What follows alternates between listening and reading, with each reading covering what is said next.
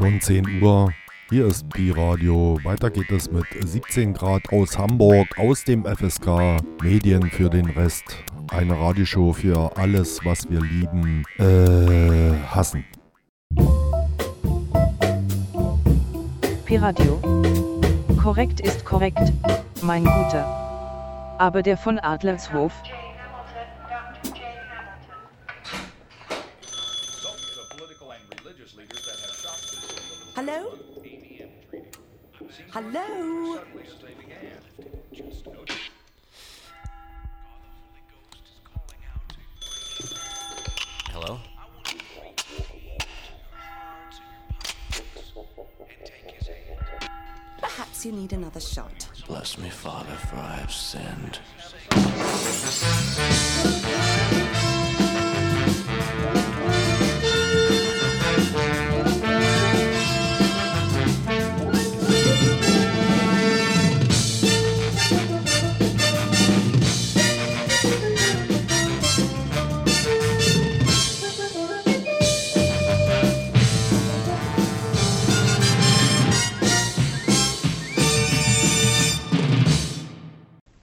Zuhörerinnen, werte Zuhörer, die Vorgänge rund um die jüngst regulär beendete, nicht etwa abgebrochene Documenta 15 waren kein Skandal im eigentlichen Sinne. Bei einem Skandal handelt es sich laut Wikipedia um eine allgemeine Entrüstung oder Empörung im Sinne eines moralischen Gefühls. Das Gegenteil war hier der Fall. Was die Documenta 15 belegt hat, ist die Konsensualisierung des Antisemitismus auf allen gesellschaftlichen Ebenen und eben nicht den skandalösen Ausrutscher einer gegen den Mainstream opponierenden rebellischen Kleingruppe inklusive ihrer institutionellen Unterstützer. Im Übrigen, wenn man tribalistischen Möchtegern-Linken die Aufgabe überträgt, aus einer kulturindustriellen Kunstshow ein Aktivistenpotpourri zu machen, wissen ja alle Beteiligten, dass da allerlei Unfug herauskommen wird. Selbstverständlich nicht ohne die gängigen Narrative über den Juden unter den Staaten, über Israel. Wir wollen uns in dieser und der darauffolgenden Sendung mit den Grundlagen dieser Erzählung über die Juden beschäftigen, die tief mit dem postkolonialen Diskurs verwoben sind. In dem im Jahr 2021 in der Edition Tiamat erschienenen Hallischen Jahrbuch hat der Herausgeber Jan Gerber den empfehlenswerten Band unter dem Titel Holocaust, Kolonialismus, Postkolonialismus über Opferkonkurrenz und Schuldverschiebung eingeleitet. Auf dieser Grundlage sind die folgenden zwei Sendungen entstanden. Wir danken an dieser Stelle dem Autor für die Freigabe und zur Verfügungstellung seines Textes.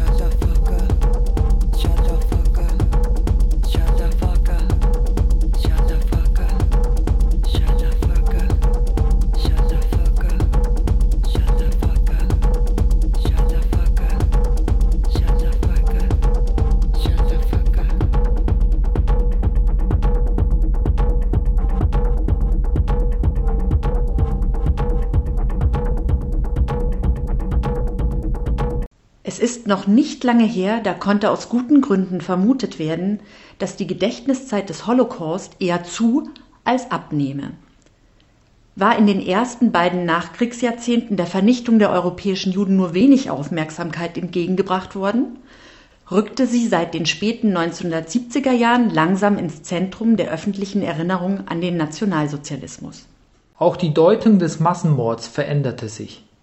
Hatte sich im unmittelbaren Kontext des Ereignisses eine zaghafte Erkenntnis von den Dimensionen der Tat herausgebildet, bildete sie sich mit dem Aufziehen des Kalten Krieges bereits wieder zurück. Das Verbrechen, für das es anfangs noch nicht einmal einen Namen gab, wurde nicht allein von den Leichenbergen des Frontgeschehens, der Partisanenkämpfe und des Krieges gegen die Zivilbevölkerung überschattet. Auch der in den 1950er und 1960er Jahren befürchtete Atomkrieg der Supermächte, der buchstäblich die gesamte Menschheit zu vernichten drohte, war nicht dazu angetan, den Blick für die Besonderheiten vergangener Verbrechen zu schärfen. Darüber hinaus passte der Holocaust auch nicht mit dem Fortschrittsoptimismus dieser Zeit zusammen, den die große Nachkriegskonjunktur, die Vollbeschäftigung und die Entdeckung der Freizeit als Massenphänomen und Wirtschaftsfaktor bewirkt hatten. Er begleitete die atomaren Untergangsängste über die gesamten 1950er und 1960er Jahre hinweg wie ein Schatten. Geschichtsoptimismus stand neben Katastrophenbewusstsein Erst als der Kalte Krieg in den 1970er Jahren in seine große Entspannungsphase trat und die Nachkriegskonjunktur endete, setzten intensivere Reflexionsprozesse ein. Im Zuge hart geführter Deutungskämpfe, von denen der Historikerstreit der alten Bundesrepublik 1986 nur der bekannteste war, setzte sich die Erkenntnis von der Spezifik der Vernichtung der europäischen Juden in weiten Kreisen durch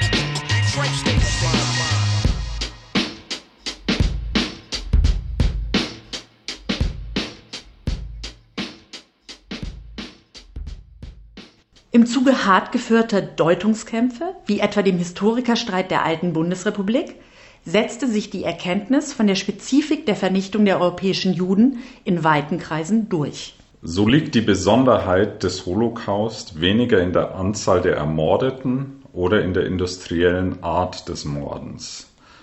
Die Zahl der getöteten nichtjüdischen Sowjetbürger übersteigt die der ermordeten Juden bei weitem. Die Mehrheit der polnischen, baltischen und sowjetischen Juden wurde nicht durch Kohlenmonoxid aus Gaswagen oder durch Zyklon B erstickt, sondern am Rand von Gruben und Gräben erschossen. Die Spezifik des Holocaust liegt in etwas anderem. Die großen Verbrechen, mit denen die Menschheit bis dahin konfrontiert wurde, waren allesamt Ausdruck jener instrumentellen Vernunft, die Mensch und Natur ausschließlich unter dem Aspekt der Nützlichkeit betrachtet und die gelegentlich bereits ins Irrationale umschlägt. Selbst die schrecklichsten Massaker der Kolonialfeldzüge, so nahe sie den Verbrechen des Nationalsozialismus bisweilen auch gekommen sein mögen, standen noch in einem gewissen Restzusammenhang mit dem Streben nach Macht, Einfluss, Absatzmärkten Prestigezuwachs oder, nicht zu unterschätzen, Lustgewinn. Anders der Holocaust. Das System der nationalsozialistischen Konzentrationslager, das Vorgehen an den Erschießungsgruben und die Ghettoisierung der Juden ließen zwar einen enormen Sadismus zu, diese unmittelbare Freude am Quälen war jedoch nicht das Grundprinzip des Holocaust. Die Erlaubnis, sich auch körperlich an den Juden auszulassen, konnte jederzeit zurückgenommen werden. So berichtet etwa Raul Hilberg davon, dass baltische Hilfswillige in den ersten Wochen der deutschen Besatzung Lettlands, Estlands und Litauens so brutal gegen die einheimischen Juden vorgingen, dass der deutsche Generalstab den Befehl gab, die ausufernden eigenmächtigen Verhaftungen und Erschießungen sofort einzustellen. Aber nicht nur in unmittelbar triebökonomischer, sondern auch in betriebswirtschaftlicher Hinsicht war die Vernichtung ein Zuschussgeschäft.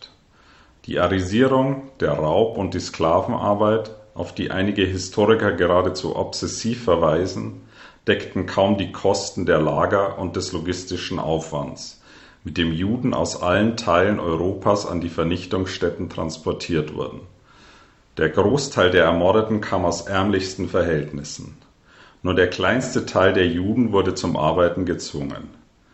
Die absolute Mehrheit der arbeitsfähigen Männer, Frauen und Kinder wurde gerade nicht in die Fabriken der IG Farben oder die Hermann Göring Werke gebracht, sondern sofort ermordet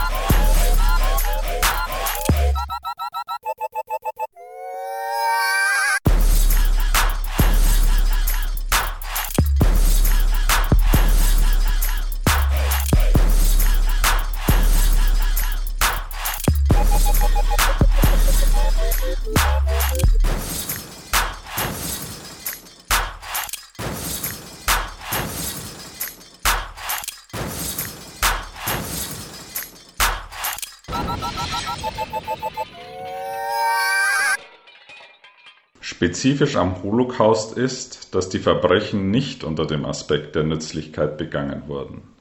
Das Streben nach Macht, Einfluss, Absatzmärkten, Prestigezuwachs oder Lustgewinn waren nicht die treibende Motivation hinter der Ermordung der Juden. Der Vernichtungsdrang setzte sogar den Selbsterhaltungstrieb der Täter außer Kraft.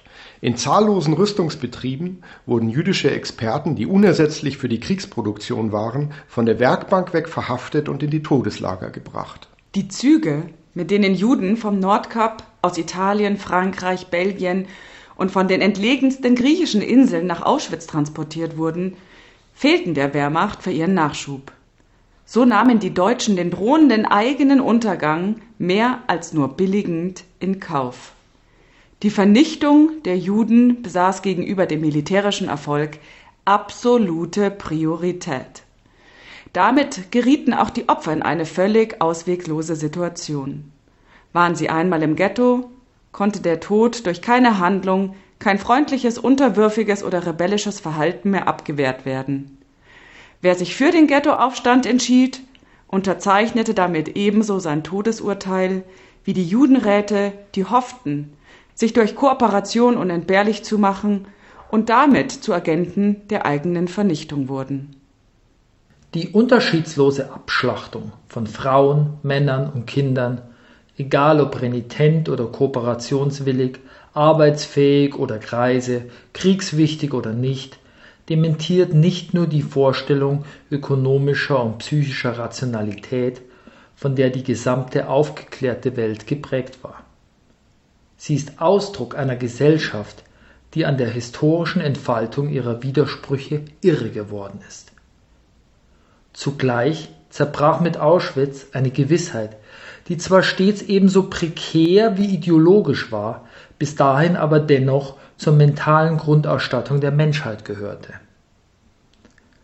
War den Gattungsgenossen auch fast jede Untat zuzutrauen, konnte bis zum Holocaust davon ausgegangen werden, dass sie, wenn sie sich nicht gerade in einer akuten Psychose oder im Rausch befanden, wenigstens dem eigenen Selbsterhaltungstrieb gehorchen würden. Da die Deutschen es noch nicht einmal in Erwägung zogen, die Transporte in die Vernichtungslager abzubrechen und die dafür notwendigen logistischen Mittel dem Kampf gegen die Alliierten zukommen zu lassen oder die Juden zu repatriieren und an die Front einzuziehen, wie es bei einigen deutschen Sinti getan wurde, ist die Annahme eines grundlegenden Interesses an Selbsterhaltung seit Auschwitz nicht mehr triftig.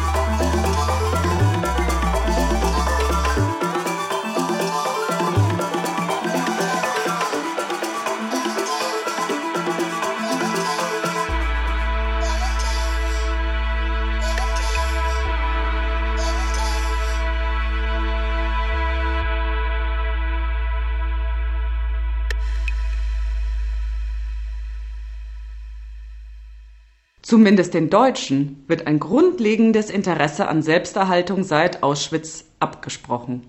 Die Debatten der 1980er und der 1990er Jahre, des großen Jahrzehnts der öffentlichen Auseinandersetzung mit dem Holocaust, wurden diesen Dimensionen der Tat zweifellos eher selten gerecht. Allein die damalige Präsenz des Ereignisses in der Öffentlichkeit legt jedoch zumindest eine bestimmte Ahnung von seiner Besonderheit nahe. Die Vernichtung der europäischen Juden wurde zeitweise als Kern des europäischen Gedächtnisses betrachtet. Angesichts der zahlreichen Publikationen, Gedenkinitiativen und Erinnerungsrituale wurde gelegentlich von einer Gedenkepidemie oder einer Obsession der Vergangenheit gesprochen diese Zeit scheint inzwischen vorbei zu sein. Dafür spricht die deutliche Verbreiterung des rechten Randes, aber auch, ein Beispiel von vielen, die Leichtigkeit, mit der selbst im seriösen Feuilleton darüber sinniert wird, ob die US-amerikanischen Detention Camps an der Grenze zu Mexiko nicht doch Gemeinsamkeiten mit den Konzentrationslagern der Nazis aufweisen würden. Fast scheint es, als würden die größten Herausforderungen für die Erinnerung an den Holocaust in Zukunft weniger von rechts als von links kommen. Denn während die rechtskonservativen Versuche, die Präzedenzlosigkeit des Holocaust in Frage zu stellen, völlig zu Recht für große Empörung sorgen, sind die linken Anwürfe oft akzeptierter Bestandteil der Debattenkultur. Das gilt insbesondere, wenn sie im Namen des Postkolonialismus und eines zur Ideologie erstarrten Antirassismus formuliert werden. So war auch der Auslöser der Feuilleton-Debatte über die Vergleichbarkeit der zweifellos schrecklichen amerikanischen Detention Camps und der deutschen Konzentrationslager eine antirassistisch motivierte Videobotschaft der amerikanischen Kongressabgeordneten Alexandria Ocasio-Cortez, die zudem prominentes Mitglied der Democratic Socialists of America ist. Die Vereinigten Staaten betreiben Konzentrationslager an unserer südlichen Grenze. Das ist es, was sie sind, erklärte sie im Juni 2019. Als sich das United States Holocaust Memorial Museum daraufhin dagegen aussprach, Analogien zwischen dem Holocaust und anderen historischen und zeitgenössischen Ereignissen zu ziehen, wurde es von Hunderten, zumeist linken und linksliberalen Wissenschaftlern kritisiert.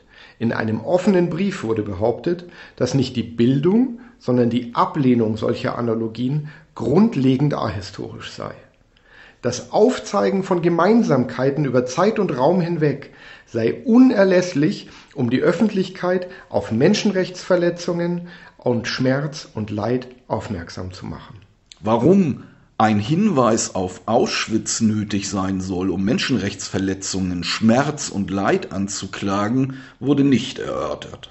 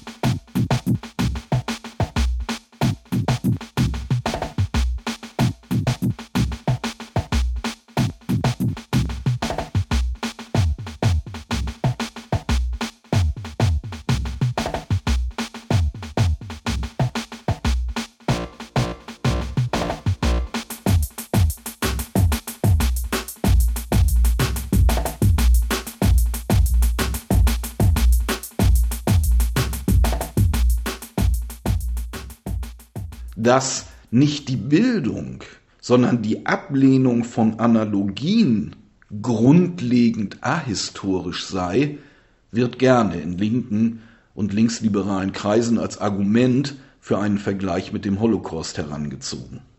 Ähnliche Argumente bestimmten auch die Mbembe-Debatte, die 2020 in Deutschland geführt wurde. Wo die Erinnerung an die Vernichtung der europäischen Juden nicht ganz unter den Generalverdacht gestellt wurde, die Auseinandersetzungen mit anderen Verbrechen zu delegitimieren, wie im Kommuniqué einer Initiative großer Kultur- und Wissenschaftseinrichtungen, diente der Holocaust als bloße Chiffre für alle Arten von Verfolgung und Diskriminierung. Achille Mbembe hatte schon bei einer Rede in Düsseldorf im Mai 2019 erklärt, dass der Holocaust aufgrund der Weiterexistenz von Lagern andauere. Einige seiner Unterstützer sprachen in einem offenen Brief, der Ende 2020 von knapp 1500 Wissenschaftlern und Künstlern unterzeichnet wurde, im Stile vergangener Zeiten von einem antijüdischen Rassismus. Damit reduzieren sie den Antisemitismus auf eine Spielart des Rassismus. Zugleich signalisieren sie, dass die Fähigkeit schwindet, zwischen Antisemitismus und Rassismus, dem Nationalsozialismus und den Kolonialregimes, dem Holocaust und anderen Verbrechen zu differenzieren. Diese Erosion der Begriffe und des Unterscheidungsvermögens hat weitreichende Folgen, für die exemplarisch Michael Rothbergs Konzept der multidirektionalen Erinnerung steht. Durch seine erinnerungspolitische Zusammenführung des Holocaust und anderer Untaten verliert nicht allein die Vernichtung der europäischen Juden ihre historische Dimension, der räumliche und zeitliche Kontext, die politischen und gesellschaftlichen Rahmenbedingungen, aber auch Täter und Opfer werden unkenntlich. Auch andere historische Verbrechen verschwinden in jener abstrakten Allgemeinheit, die Hannah Arendt schon in den 1960er Jahren in der Auflösung von Auschwitz in der allgemeinen Gewaltgeschichte der Menschheit zu erkennen glaubte.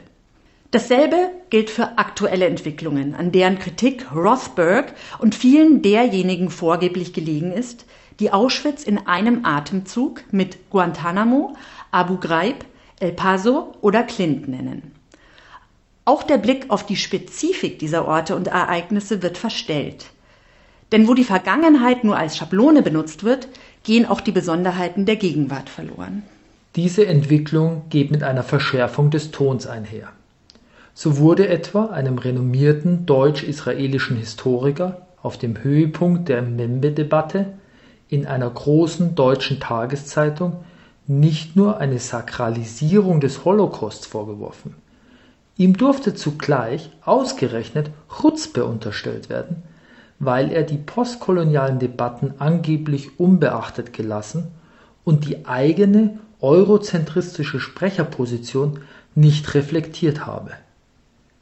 Der kritische Kommentar eines Fachkollegen wurde von der Zeitung nicht gedruckt, weder in Form einer Erwiderung noch als Leserbrief. Angesichts des Gegenstands der Auseinandersetzungen hatte der Journalist Thierry Chauvel sicherlich nicht ganz unrecht, als er die Mbembe-Debatte als einen Historikerstreit mit umgekehrten Vorzeichen bezeichnete. Als der Historiker Ernst Nolte 1986 versuchte, den Holocaust durch Vergleiche mit dem Gulag zu relativieren, veränderte sich, wie Chauvel zuspitzte, auch die Linke. Sie wurde von einer Kraft, die den Holocaust ebenfalls lange Zeit mit anderen Verbrechen gleichgesetzt hatte, zur Partei der Singularität. In der Mbembe-Debatte standen nennenswerte Teile der im weitesten Sinn Linken indes wieder auf der Seite der Relativierung. Der stets prekäre Konsens innerhalb des zeitweise wohl entscheidenden politischen Trägermilieus der Erinnerung an den Holocaust hat sich aufgelöst. War der Historikerstreit der 1980er Jahre ein unter den Vorzeichen von rechts und links geführter Streit um das Selbstverständnis der alten Bundesrepublik? War die sogenannte Causa Mbembe eine der ersten Debatten über die vergangenheitspolitische Beschaffenheit Deutschlands im Zeitalter der Globalisierung? Weitere Diskussionen dieser Art werden folgen. Insbesondere die breite Unterstützung, die die entsprechenden Vorstöße auch von unerwarteter Seite erhalten und der öffentliche Raum, der ihnen zur Verfügung gestellt wird, lassen jedenfalls befürchten, dass die Erinnerungszeit des Holocaust im Vergehen begriffen ist.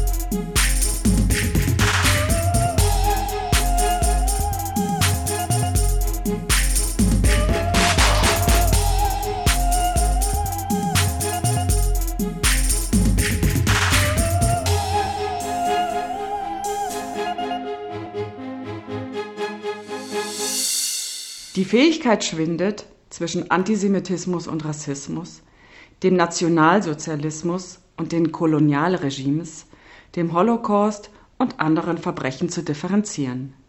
Täter und Opfer werden unkenntlich. Der Aufstieg des Postkolonialismus, in dessen Namen zahlreiche Anwürfe gegen die Präzedenzlosigkeit des Holocaust formuliert werden, mag auch dem zunehmenden ökonomischen Gewicht des globalen Südens geschuldet sein. Befand sich unter den fünf stärksten Wirtschaftsmächten der Erde 1950 nur ein außerhalb Europas und Nordamerikas befindliches Land, nämlich China, hat sich das Bild inzwischen verändert. Mit China, Japan und Indien waren 2019 gleich drei asiatische Staaten unter den ersten fünf der Weltökonomie. Einige Wirtschaftswissenschaftler sprechen längst von einem ökonomischen Niedergang des Westens. Andere prognostizieren, dass Europa, das einstige Zentrum der Weltwirtschaft und des Kolonialismus, 2050 nur noch mit einem Staat, mit Deutschland, unter den zehn größten Industrienationen der Erde vertreten sein wird. Derzeit sind es vier. Der Postkolonialismus ist damit nicht nur die Stimme der Subalternen und Marginalisierten, sondern auch Ausdruck des daraus entstehenden Selbstbewusstseins der nicht westlichen Welt.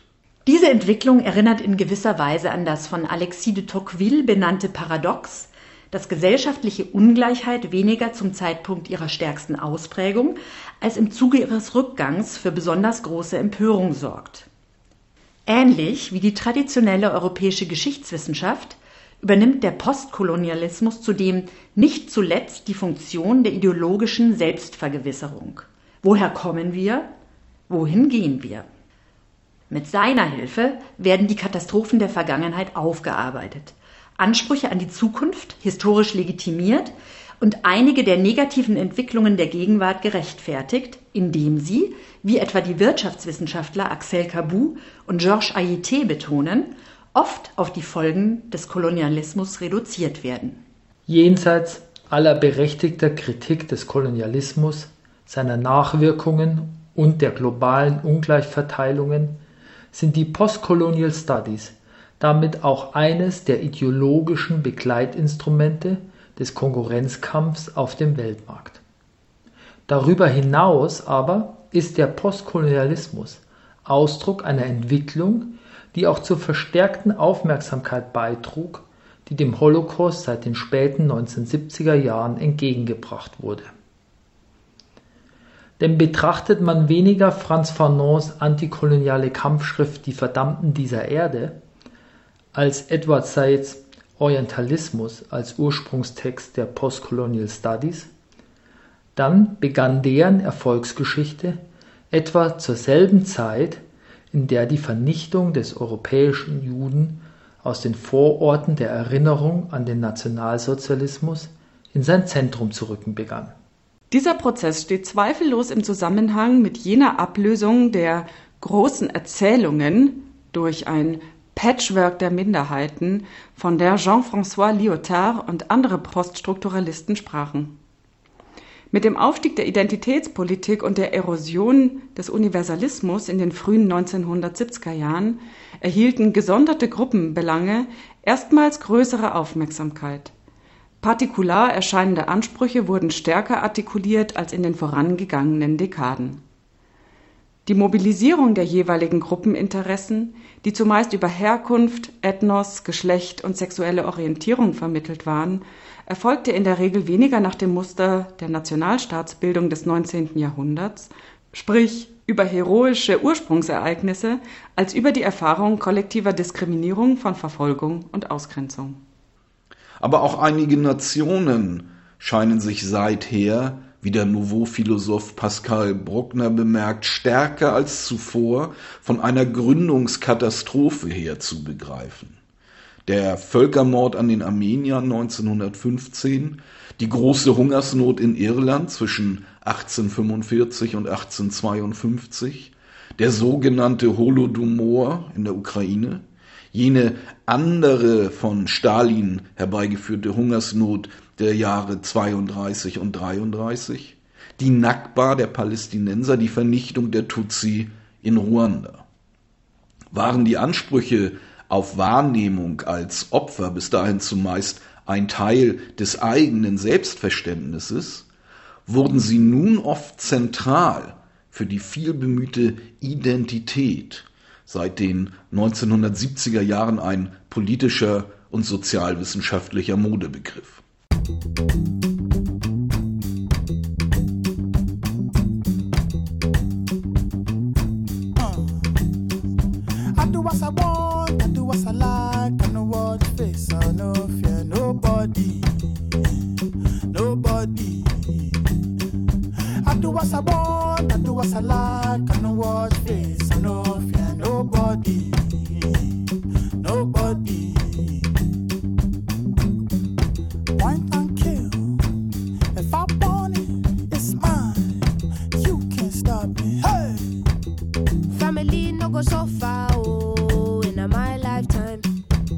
mind doing proper. No lie, lie, give me strength, let me prosper. Daddy say he want me to be lawyer, be doctor, riff raff, kitty con, window shopper. Oh yeah, fine boy, take away auntie, bougie, agile, oh I fancy when I see a type. One time kill.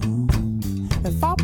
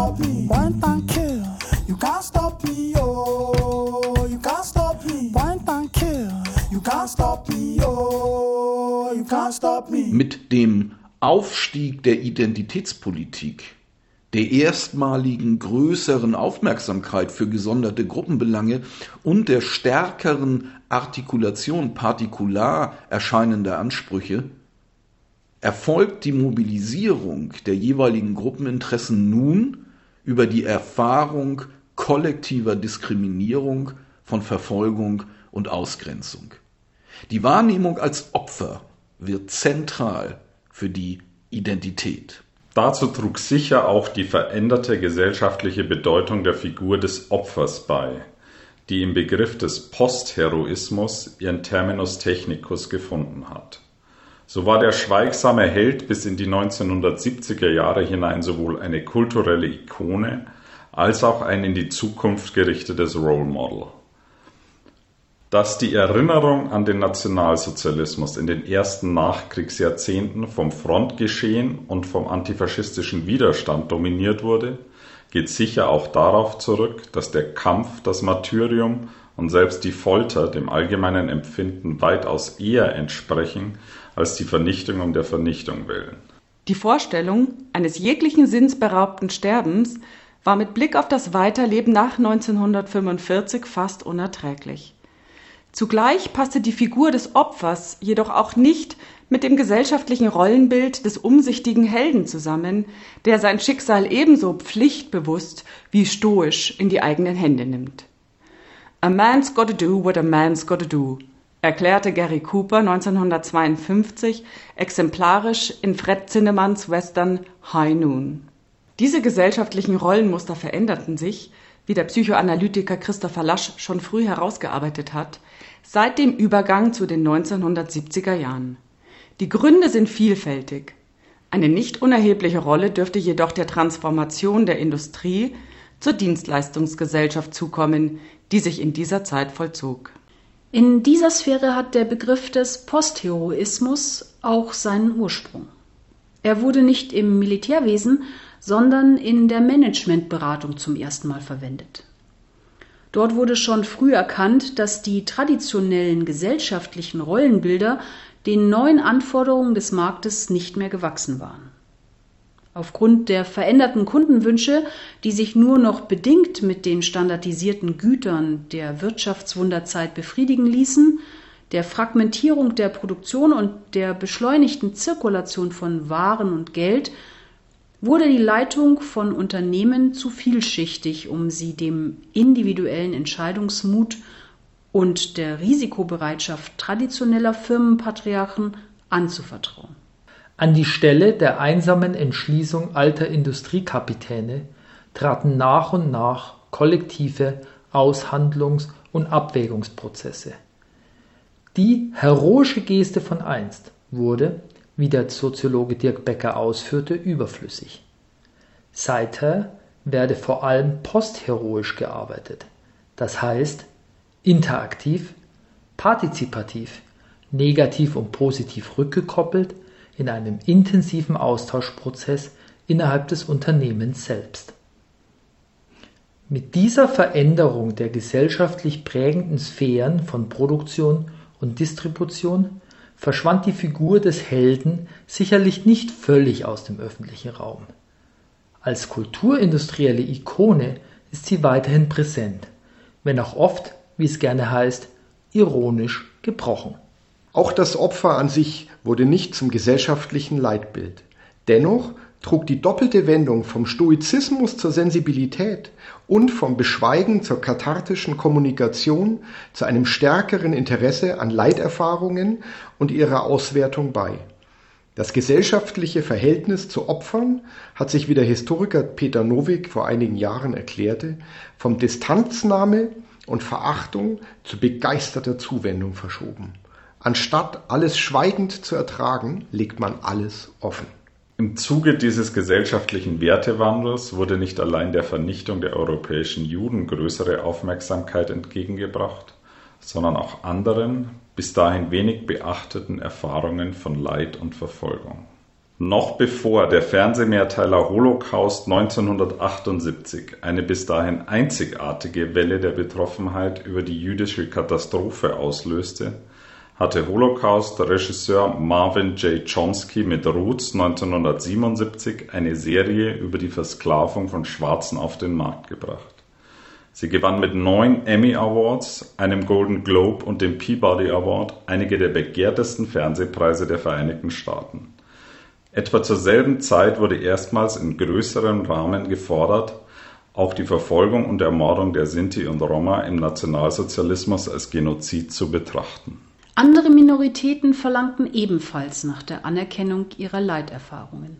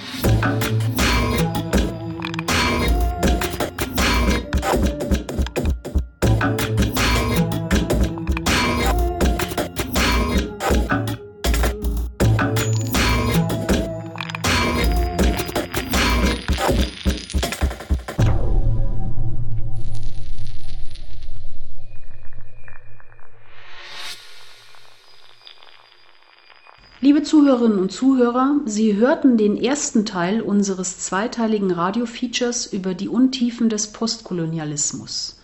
Im kommenden zweiten Teil intensivieren wir die Debatte über Opferkonkurrenz, Relativierung der Shoah und Schuldabwehr.